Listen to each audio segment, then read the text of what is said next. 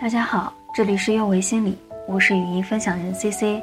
对于疫情来说，我们并不陌生，但是之前从来没有想过它居然会离我们如此之近，也没有想过在武汉封城之后迎来了肉夹馍的封城。我们被突如其来的消息打了个措手不及。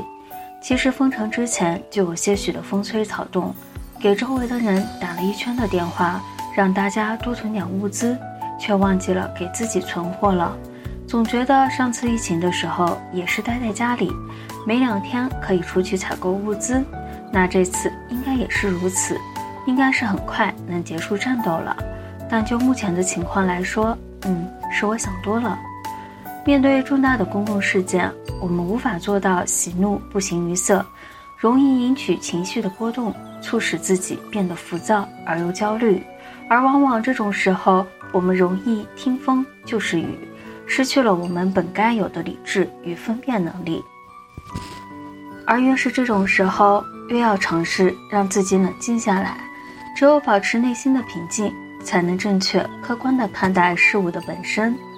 那既然已经这样了，作为普通人的我们，唯一能做的就是接受变化，试着理解并信任，然后就是静候佳音了。我们尝试将外部交给奋战在一线的战士们，而我们努力地守好我们的小家，照顾好自己，照顾好家人，不为他们添麻烦，就是我们做出的最大贡献了。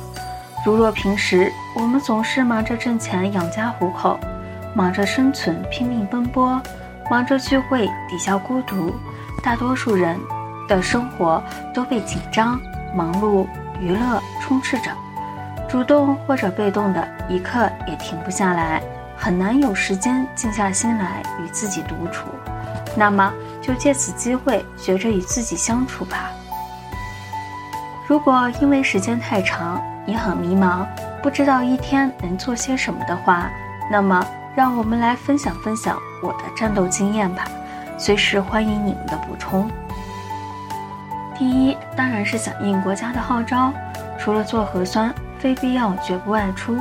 外出做核酸也是保持安全的距离，结束之后不瞎溜达，赶紧回家。回家后要勤洗手消毒，保持环境的干净卫生。要开窗通风，保持室内空气的流通。第二，很多人在家待的时间长了，可能就不分昼夜了，熬夜就成了生活的常态，作息变得没那么规律了。在这里，还是要提醒一下大家，要养成良好的睡眠习惯，因为睡眠好了，是真的可以减肥，亲测有效。第三，虽然我们宅在家里，但是运动还是可以进行的。如果你不知道怎么练，或者是不想自己一个人练，那么你可以下载各种运动类的 APP 协助自己。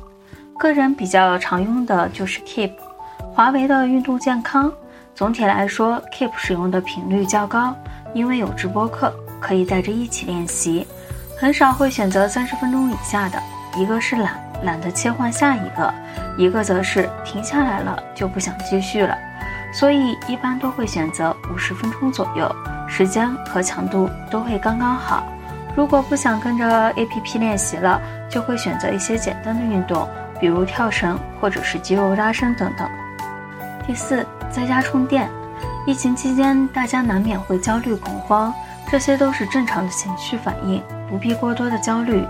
尝试着静下心来，培养一个爱好，比如看一些平常觉得浪费时间的闲书，看几部能让自己快乐的电影。学一门自己喜欢的手艺，听几首怀念的歌曲。第五，断舍离。过于忙碌的生活，往往让我们没有过多的精力和时间来收拾我们的小家。那么，刚好趁此机会，给家里来个大扫除吧，把物件分门别类的归放，让它们都原神归位吧。过期的食品、药品，该扔掉的扔掉，不常使用又舍不得丢掉的。可以帮他们寻找需要他们的主人，让生活的空间变得简洁通透。第六，封城不封心。虽然我们的肉体被封印在了一亩三分地，但是这不妨碍我们彼此的感情交流啊。我们可以趁着这个机会，好好的陪陪家人，与家人唠唠嗑，一起嗑嗑瓜子。我们也可以借由各大聊天软件和天南海北的小朋友、小伙伴们聊聊八卦，一起吐吐槽，抒发一下情绪，同时也联络联络感情。有的时候，社会支持对于个人来说是很重要的一个存在。第七，也是最重要的一点。我们可以用谨慎的食材练习那不成熟的厨艺啊，在准备的过程中，既消磨了时光，又练就了技术，还能果腹，简直是一举多得。这是暂时我能想到并且实施的所有小方法了，也欢迎大家一起讨论补充。那么今天的分享就到此结束了，感谢大家的收听，我们下期再见。这里是幼为心理，我是 C C。虽然我们只是心理学界的一棵小树苗，但是我们努力做到我们的最好，用真诚的态度、客观专业的方式，向每一个愿意关注我们的人分享一切你想知道而我们又恰好了解的心理学知识。